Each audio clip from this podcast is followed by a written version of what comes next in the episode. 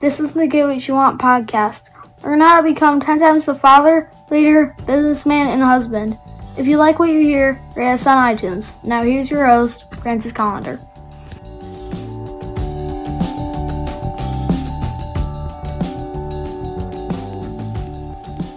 Now I'm a I'm a coach. I, I like to to help people. I want to see people succeed. You know, if if I can help you succeed, then I feel like that I've succeeded myself, and that's uh, you know it's a it's a feel good kind of thing. You know, I like to see my friends succeed. I like to see my uh, my family succeed. I'm I'm all about helping people to become better. You know, uh, any way possible. If if I can help you, I will help you. Um, but uh, there are definitely some coaches out there. They they don't know what the fuck they're doing. Uh, just being straight out with you.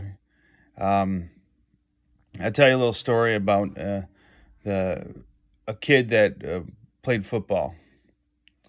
Now, um,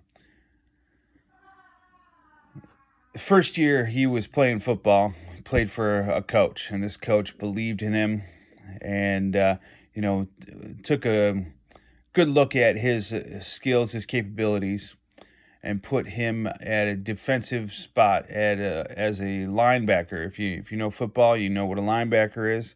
Uh, specifically, he was an an inside linebacker. Well, because of how he this kid, child thinks and his skill level, and this coach uh, coach and his his uh, uh plan, this kid um, excelled and was actually the interception leader on his team. And uh, you know, uh, uh, which you know that he when it came uh, was compared to the other kids on the team, he he was destroying people defensively. Offensively, uh, you know, did a decent job. Didn't uh, no no amazing standouts, but you know, still, you know, you know, a great season for this kid. Next season, he goes to a different team uh, with a different coach, and the coach uh, realistically gave him the bare minimum of plays. Um, didn't think this kid had anything, any good qualities, nothing, uh, nothing that was any good, and uh, was literally giving this kid the minimum amount of plays that was required by the league. Yeah. And that that kid uh, wanted to quit. He was he was upset. He was not happy at all about playing football anymore. And, and you know, let me preface this by the you know this this is an 11 year old kid, not not some 21 year old. You know, not a, not some uh, high school senior or anything like that. It's an 11 year old uh, in a teaching league.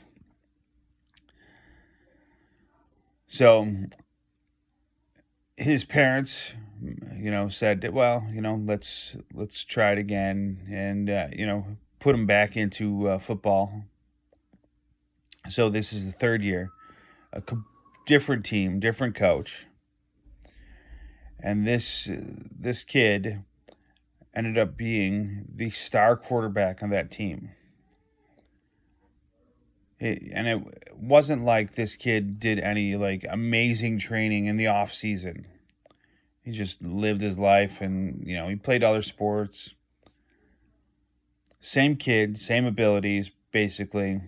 Just a year older. Became the star quarterback on the team for the third year.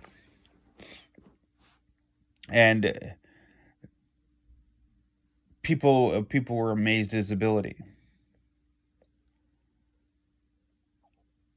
but it's, it's a clear example of there's coaches out there who don't know what they're doing. They they think they know what they're doing, and it, and uh, you know I use this story about football and this kid playing football as an example, but when it comes to other areas of your life, there there are other coaches that are leading you astray.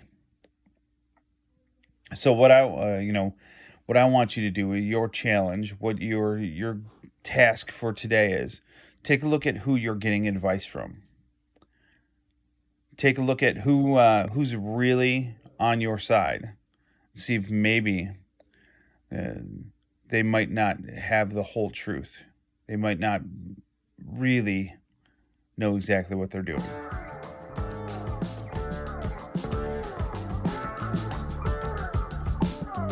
Get more at piperseats.com.